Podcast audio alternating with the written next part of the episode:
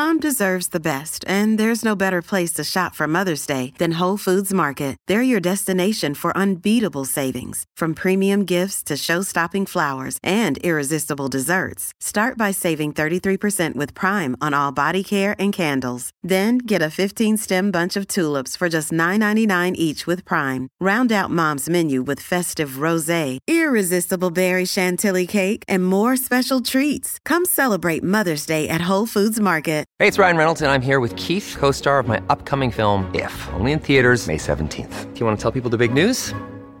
All right, I'll do it. Sign up now and you'll get unlimited for $15 a month and six months of Paramount Plus Essential Plan on us. Mintmobile.com slash switch. Upfront payment of $45 equivalent to $15 per month. Unlimited over 40 gigabytes per month. Face lower speeds. Videos at 480p. Active Mint customers by 531.24 get six months of Paramount Plus Essential Plan. Auto renews after six months. Offer ends May 31st, 2024. Separate Paramount Plus registration required. Terms and conditions apply if rated PG. Hello, everybody. This is Marshall Poe. I'm the editor of the New Books Network. NBN listeners like to read books and buy them. So we thought we'd tell you that right now, our friends at Princeton University Press are having a remarkable site wide sale. You can get 50% off books, including ebooks and audiobooks, with the code 50, F I F T Y, at checkout until May 31. You can save some real money on Princeton University Press books. I encourage you to go there and check it out. Welcome to the New Books Network. Hello, salam, and welcome to the podcast New Books in Islamic Studies, a channel with the New Books Network. This is your host, Shehnaz Haqqani. Today, we're in an exciting conversation with Simonetta Calderini about her new book, one that I have been waiting for for a very long time Women as Imams Classical Islamic Sources and Modern Debates on Leading Prayer, published in 2021 with IB Tauris. Simonetta Calderini is reader in Islamic Studies at the University of Roehampton in London. She has been postdoctoral research fellow at the Oriental Institute at the University of Naples in Italy, and she's a co-author of a groundbreaking book on women in pre-modern Islam called Women and the Fatimids in the World of Islam, published in 2006 with Edinburgh. Women as Imams offers an excellent overview of the debate, apparently controversial today, on women's leadership of prayer in Islam.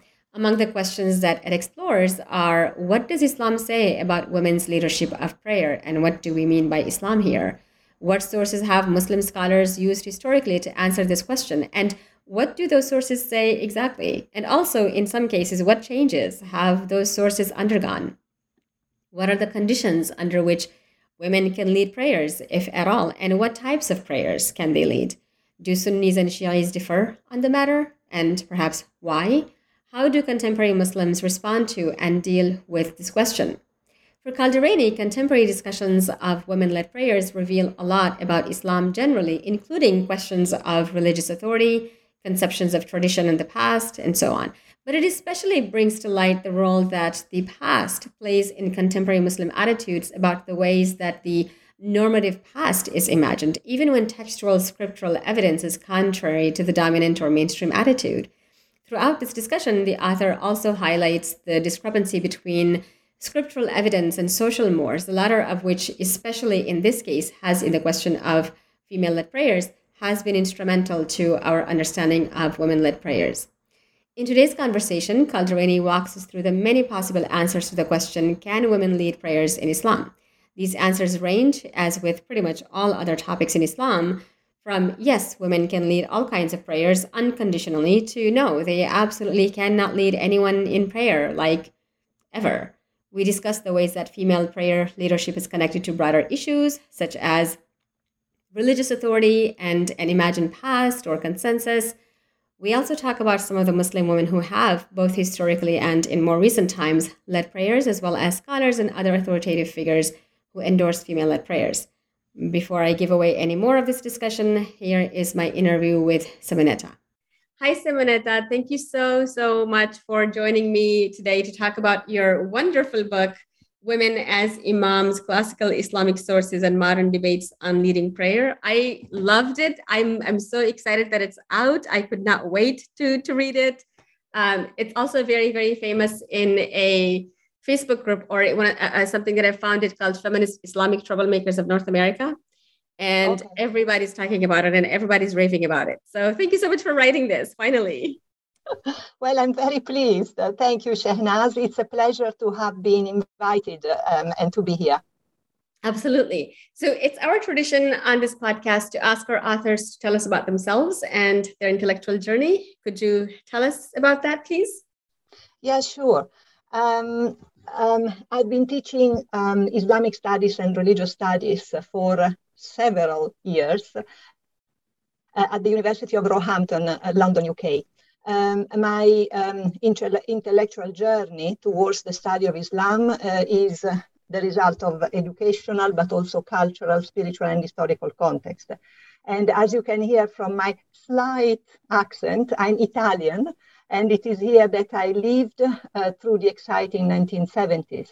Uh, with plenty of youth movements, some spiritual, esoteric, others political, uh, at a time of important um, economic um, uh, and political events uh, linked to the Middle East and North Africa. Uh, probably, Shehnaz, you were not even alive then. Um, I lived in a university uh, city uh, where several Arab, Iranian, and other international students um, were attending courses and they were politically and culturally active. So, being a natural, curious person um, um uh, in that otherwise quite um, sheltered city, I set out to learn about the variety of cultures, of religions, among which, of course, Islam in its uh, great um, uh, richness and uh, uh, diversity. And later on, I moved to the famed University L'Orientale uh, in the glorious but totally crazy Italian city that is Naples. I studied classical Arabic, I studied Farsi, uh, as well as Middle Eastern and Islamic history, uh, theology and philosophy, Kalam, Falsafa. Uh, after Egypt and Tunisia, my studies took me to London, UK, um, where uh, I did a PhD. I completed a PhD in Islamic studies with a dissertation about uh, Isma- Islamic Ismaili cosmology, Neoplatonism, and religious authority um, and uh, the issue of religious authority and leadership, uh, the complexity, the ways in which uh, it is validated has remained a constant interest throughout my research. And of course, in the present book, Women as Imams. Um, as for Islam and gender, um, I have been among the first in the UK to teach it as a topic in its own right at university level at Roehampton. Uh, and I co-wrote the first ever monographic book on the social history of women during the Fatimid dynasty. It was a response to a kind of challenge, um, and I do respond to challenges, um, to the skepticism of scholarly uh, establishment to believe that I would not find enough material even to write a chapter. And the result was uh, the book Women and the Fatimids in the World of Islam. I think that's all about me for the time being. Well, speaking of challenges and, and responding to challenges, I think this is an excellent, excellent response to the kind of challenge that you know the practice of female-led prayers get. So, speaking of which, then how did the book come about, and why now? Uh, yes, um, the book Women uh, as Imams is indeed a challenge, was indeed a challenge. It was a response uh, to um, what I think was a much needed informed balance uh, in the quite one-sided debates on female ritual leadership in Islam over the last 15 years, uh, 17, 18 years. Um, you can actually read the actual event that triggered the idea of the book um, uh, because I outline it in the prologue to the book itself. It's just one page in the book. Um, so um, what makes the book different is that I think um, what is its contribution? Uh, it's the first comprehensive monograph on the question of whether a Muslim woman can lead prayer. Uh, it is comprehensive uh, in its coverage of the various uh, Islamic legal schools and scholarly opinions. So I included Sunni, Shi'i, both 12er and 7ers, Sufi opinions and scholars. Uh, it is comprehensive also regarding the time span the book covers, uh, bridging the present and the past from the 7th century to the 21st. Um, and the book is also inclusive because it features opinions about women leading prayer, um, women acting as imam, as imams, but also particularly in the second part, which is uh, covering the present, it features the voices, the opinions, the interpretations of female leadership by the women imams themselves, uh, from the better known um, scholars uh, such as Amina Wadud to uh, the imams of the Women's Mosque of America uh, of Los Angeles, like Edina Lekovic, or the Inclusive Mosque Initiative in London, um, uh, or the works of a Chinese uh, female imam, like, for example, Du Aho. Um, and um, finally, the book is um, different in that it is multidisciplinary and multifaceted. So I use uh, different types of approaches from historical, theological, textual, linguistic, social, um, sociological, and discourse analysis as well. It is not only a book, therefore, on legal theological opinions, but it also discusses the way in which um, and the reasons why um, um, legal scholars and scholars in general engaged in such a debate. Uh, the discourse behind it, so puts their opinions into historical, legal, and theological, but uh, also social cultural context. Um, I uh, um, I don't know if I covered um, uh, about the contribution enough, uh, or should I say more about? Um, that's that's excellent. Which that actually um, maybe maybe related to the next question I was going to ask you which is on the the main arguments that that are raised in the book. Um, how, how does the book? Yes. Uh, yes, I mean that's that's a big um, um a big one. um, yeah, um, what I can say is that um, um, the book uh, is, as you as you saw, as you read it, is multi-layered and rich. Mm-hmm. Uh, it is uh, uh exhaustive um, um, and uh, therefore it, it, includes many arguments. Um, it analyzes critically different sources and approaches. And one of the main points, I think, or the main achievements, um, according to some of the um, uh, reviews and readers' comments, is that it challenges long held assumptions, such as, for example, that on the claim the unanimous legal consensus um, among Muslim uh, legal scholars against the legitimacy of female imama. Uh, the book includes sufficient examples uh, to contradict such a claim, and maybe we can talk about it a little bit uh, later.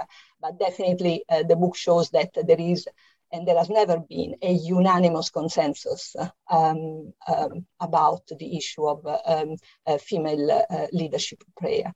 So um, main arguments, well, when it comes to the main sources that I use, um, uh, you know, among them obviously is hadith, but also um, uh, fiqh um, works.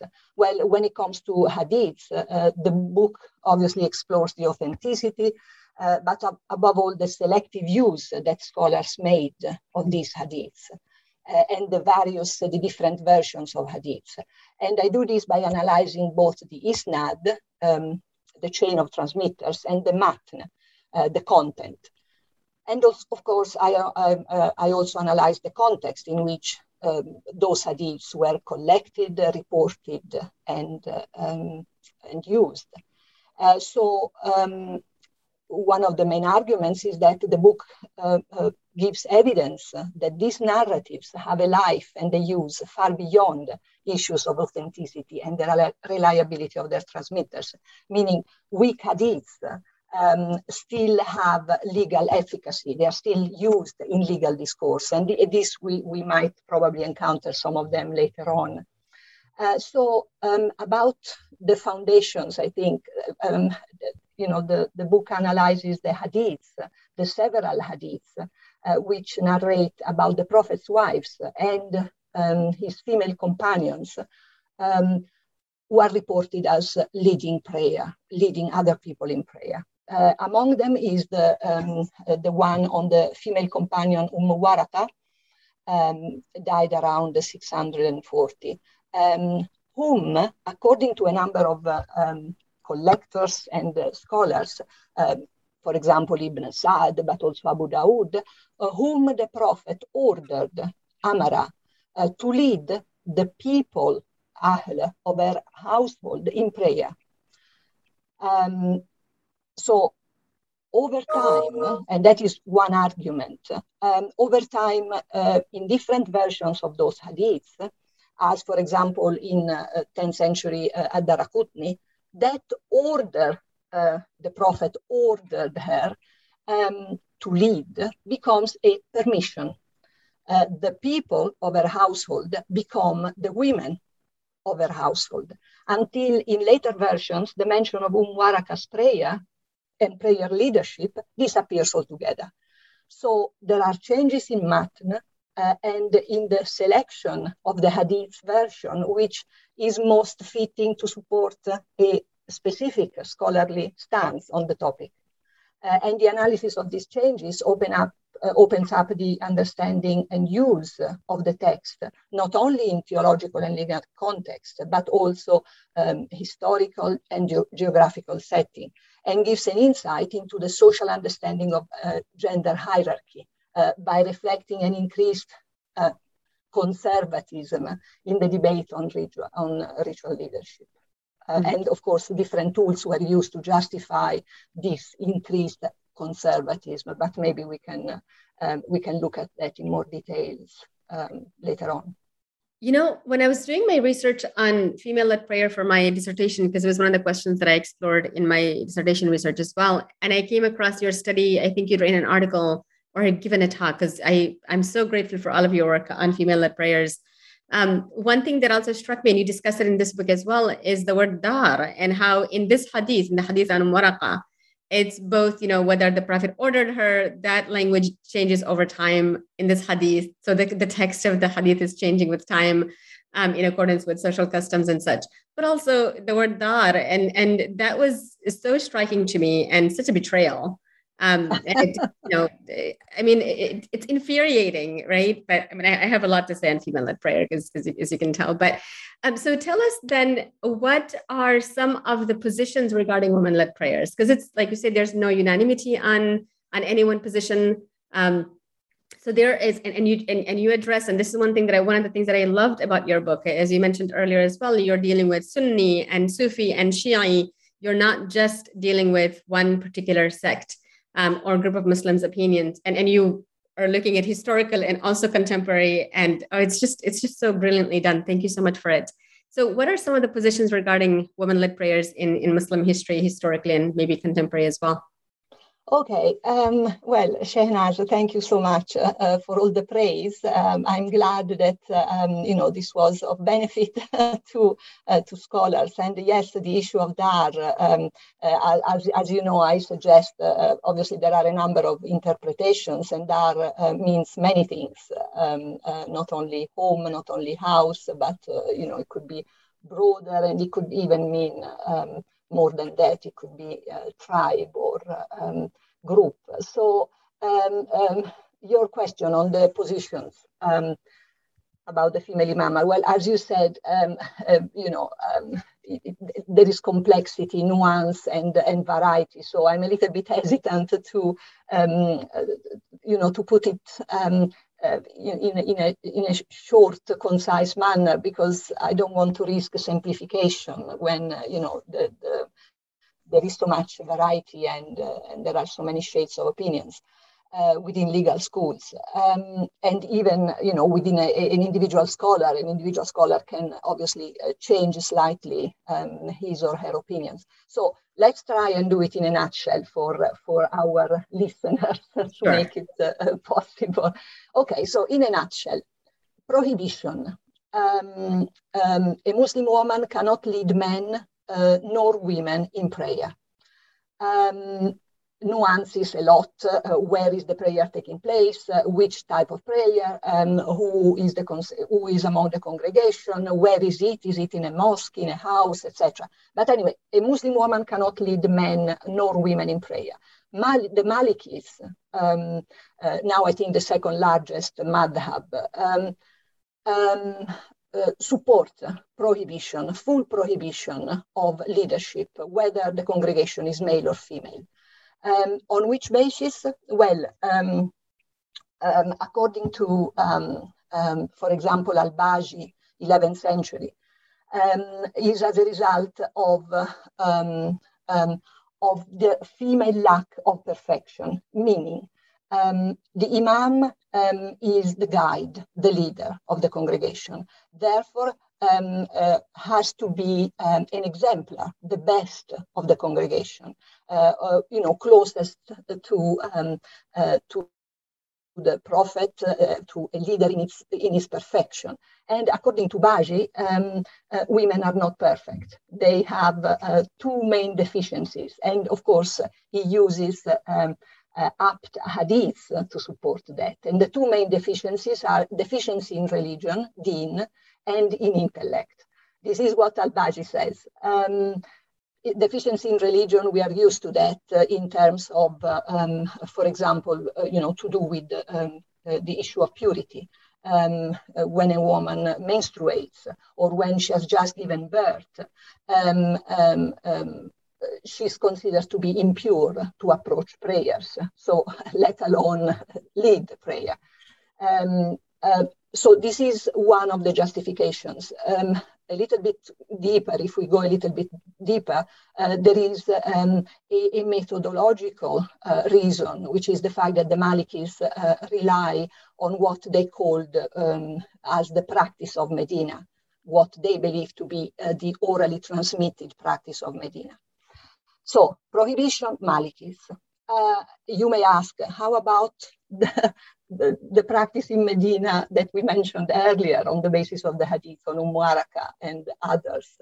Uh, well, the Hanafis, um, um, which is the largest, at present, the largest madhab, I, I, I believe, in the Muslim world, um, shifted their position from a variety um, uh, of um, um, opinions at the beginning uh, to that of permission for women only. Um, uh, for a women-only congregation. That is, a woman can lead in prayer, but only other women. Uh, this is what Shaibani, for example, uh, stated in the ninth century. But over time, there is a development whereby scholars believe that it is better for a woman, in fact, to pray on her own, not in group. Therefore, there is no need for a woman to lead prayer. Until we come to the 11th, 12th century, um, when uh, there is this uh, um, um, use of the theory of abrogation, whereby female leadership of prayer um, had been abrogated. Now, if you look more closely uh, at the sources, they don't tell you uh, when this happened, they don't tell you who abrogated it, and even what was abrogated. Um, was the practice that was abrogated or the um, desirability of, of the leadership? So it is unclear. Um, uh, if you add to this another development, that of the concept of fitna, um, which in, applied to a woman has to do with temptation, uh, then you have the, you know, general uh, position of um, permission for women only congregation, but even better not. So uh, it is theoretically and legally still valid, that kind of um, uh, leadership, but it is not desirable.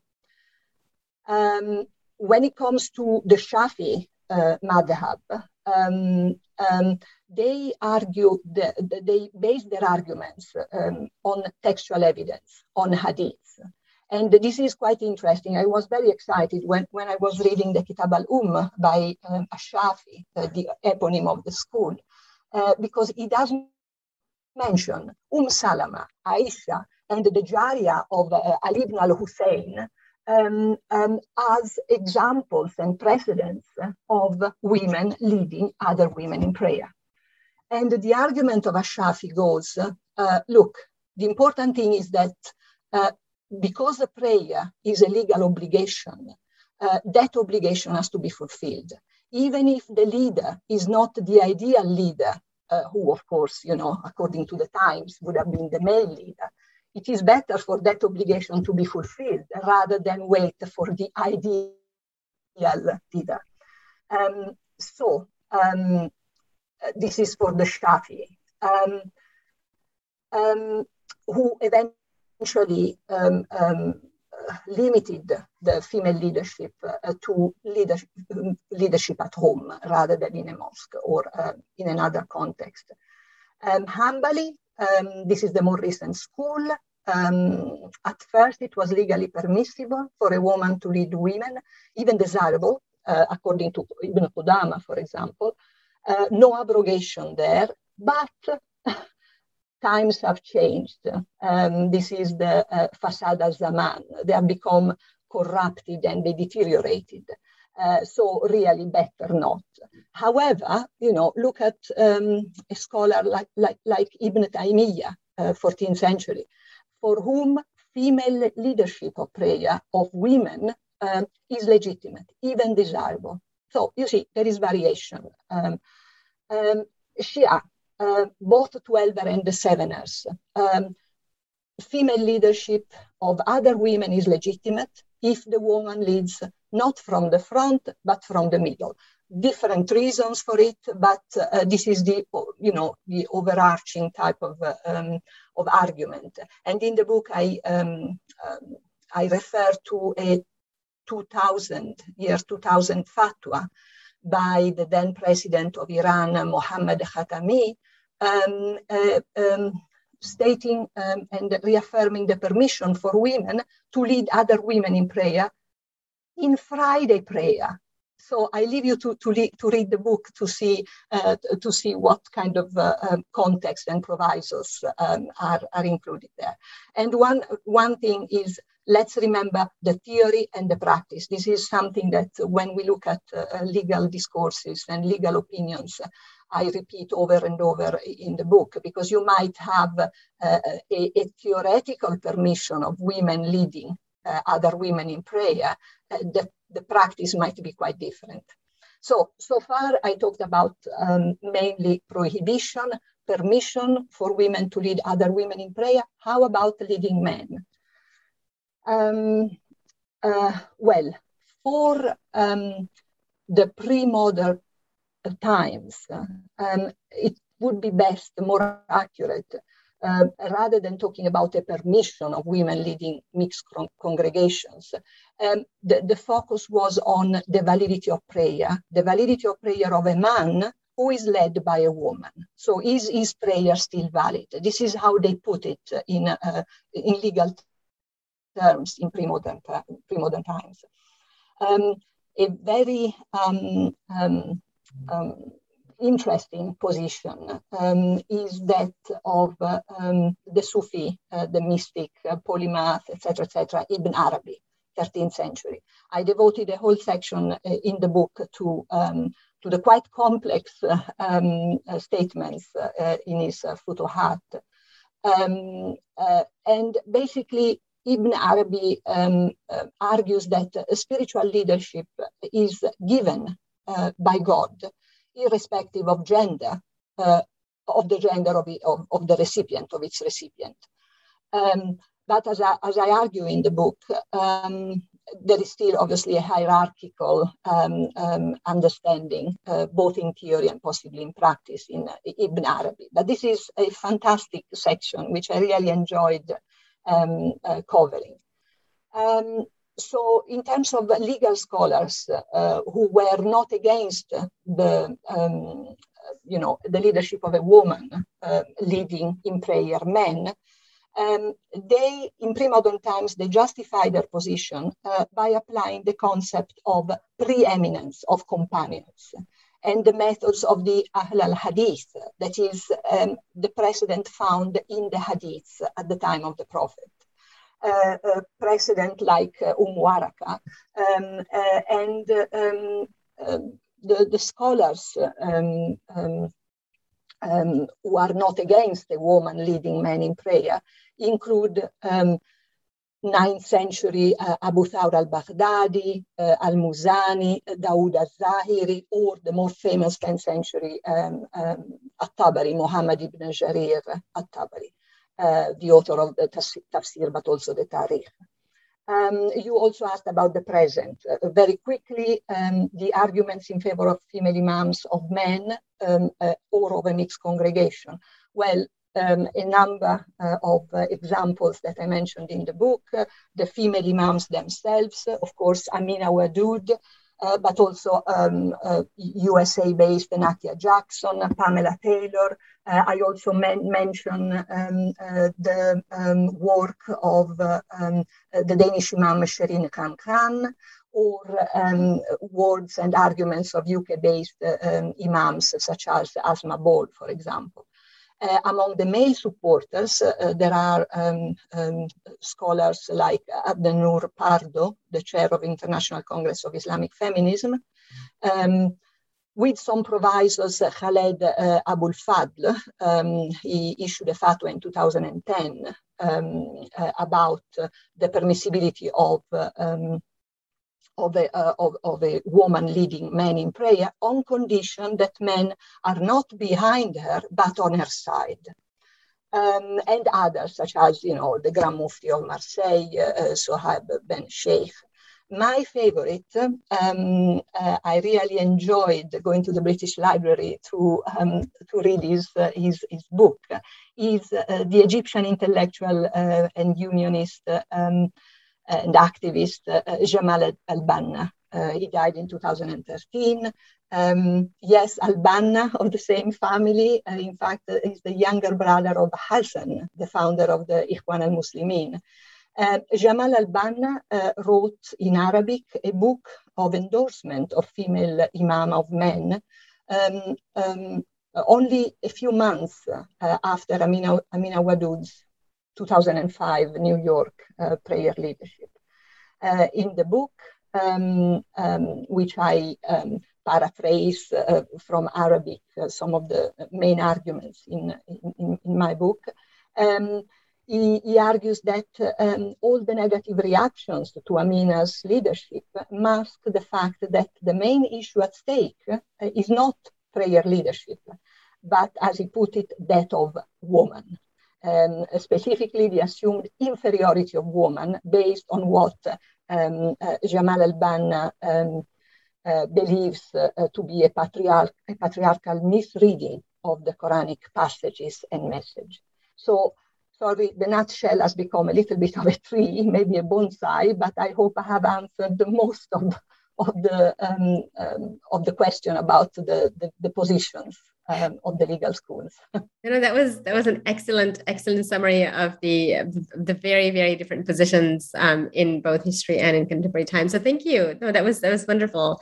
Uh, my favorite is when they those uh, the, the, legal schools or the individuals who don't support it, and then they they'll find a hadith, you know, like the ones that you talk about in the book, um, and they'll have the hadith right in front of them, but they'll still say, "Well, I know the hadith says, you know, women can lead women in, in prayer at the very least, but."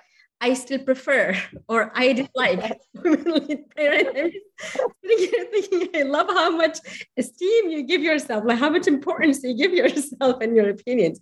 I guess they knew they, their opinions would basically become, you know, it would, would be would essentially ultimately become attributed to God. Um, So they had they had a, they had a point, but so this comes up in our discussion in a lot of the, in, in a lot of your answers so far. But what does what does the discussion or the history of this discussion and this debate on female-led prayer tell us about other issues in Islam? What other issues are at stake here? Oh, um, um, quite, quite a number of them. Um, uh, obviously, um, the issue of uh, um, female religious authority itself, um, how female authority is achieved, how it is validated, um, how it is acknowledged by whom and how it is exercised. Uh, and there are evolving uh, meanings and understandings of uh, what a female uh, religious authority or religious authority uh, as a whole actually um, um, uh, are. Um, especially in the second part of the book um, that covers modern cases of female imams in different continents those cases um, of, of, female imams become illustrations of a number of answers to these questions, answers which reflect um, different expressions of authority, um, um different types of women's agency in different cultures, uh, circumstances, and different times. So uh, I, I, give examples of women imams uh, in the in the Maldives, for example, the Mudahim, uh, in the in the women's mosques, um, which unfortunately have been um, um, uh, closed uh, over the last uh, the last uh, um, years, and uh, you know they. there are references to them being um, being opened in 1970s with the state sponsorship.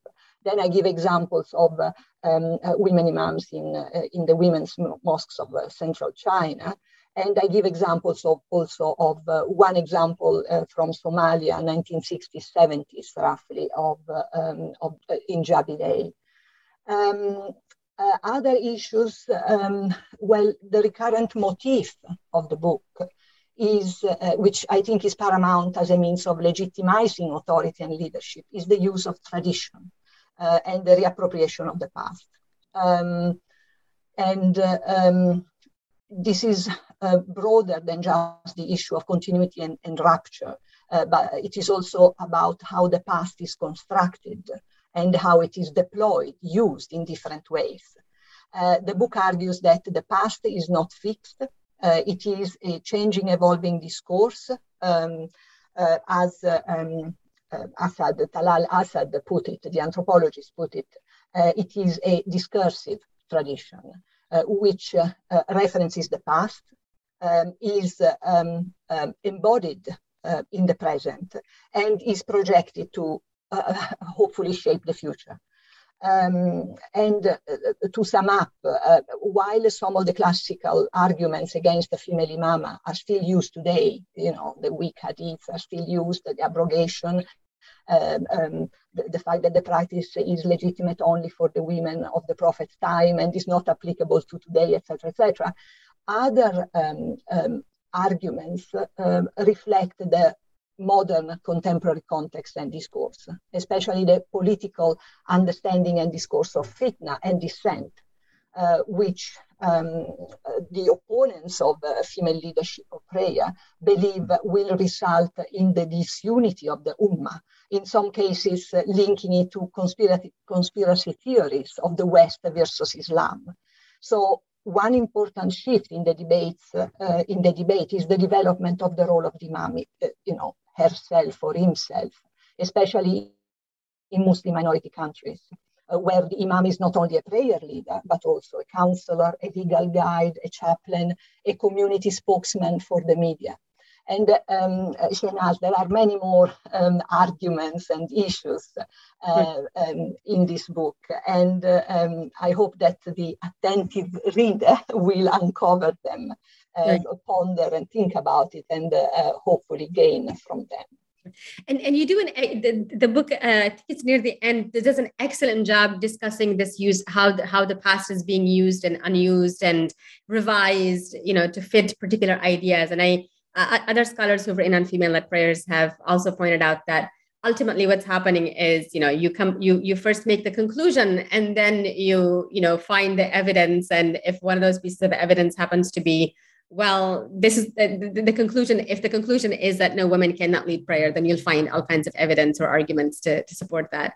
Um, but I, I, really enjoyed your discussion on, on, on the use of the past, and, and that that that is a part of your argument in the book is is very excellently done. Um, and of course, what it's doing to tradition and how traditions are being formed and reformed. Um, so I one of the reasons why I love talking about female-led prayer because it tells us so much about more than just female led prayers or prayer leadership or ritual authority and so on. It does a lot more than that as well. So thank you. Um, is there anything else that you would like to talk about before we come to a close? Um, um, maybe in another in another um, on another occasion uh, you know that there is a lot. I mean um, earlier on when we were having our uh, private conversation and ex- exchanges you mentioned about uh, um, uh, some of the um, uh, the figures uh, I introduce in the book, and one uh, who is less famous than others. Of course, we know about uh, Aisha, we know about Umm Salama, we know about Umm Waraqa, but you you you were quite yes. impressed with Ghazala, I think. The, Ghazala, the... she was so fascinating to read about. I had never heard about her, and I did I, I, love having a list of these women as you know as, as, historical evidence of we can do this or other women have done it too. Yes. Well um, uh, Ghazala um, she, she's a great character. I mean whether it is a, a kind of uh, um, literary um, figure or uh, you know how far um, uh, it is actually historically accurate that's that's that, that's a question. But the sources for um, um, you know, who talked about uh, Ghazala are historical, um, and some of them are um, heresiographies um, against the Kharijis. she's she's the wife of a Khariji leader. so th- that's that's that's really, uh, you know, probably a book in itself because it opens up the issue of the um, Imama uh, al-Kubra and the Imama Sughra, uh, the um, leadership of the political and military leadership and the prayer leadership. And it's interesting that uh, it, it's not only um, um about Ghazala, was obviously, you know, within um, issues of uh, um, Khariji rebellions, etc., etc. But in fact, is a link that I established also um, in the discussion about Waraqa and um, Umm Salama, uh, because there is a link between their status, uh, their um, their support and zeal for uh, for the Prophet and and for the Islam, you know, the cause of Islam, their participation or their their will to participate in in uh, war and their leadership of prayer. So that's that's a, a, a whole uh, a new avenue, uh, uh, a new trajectory that uh, I'd love to um, uh, to address um, maybe in the next life. I don't know.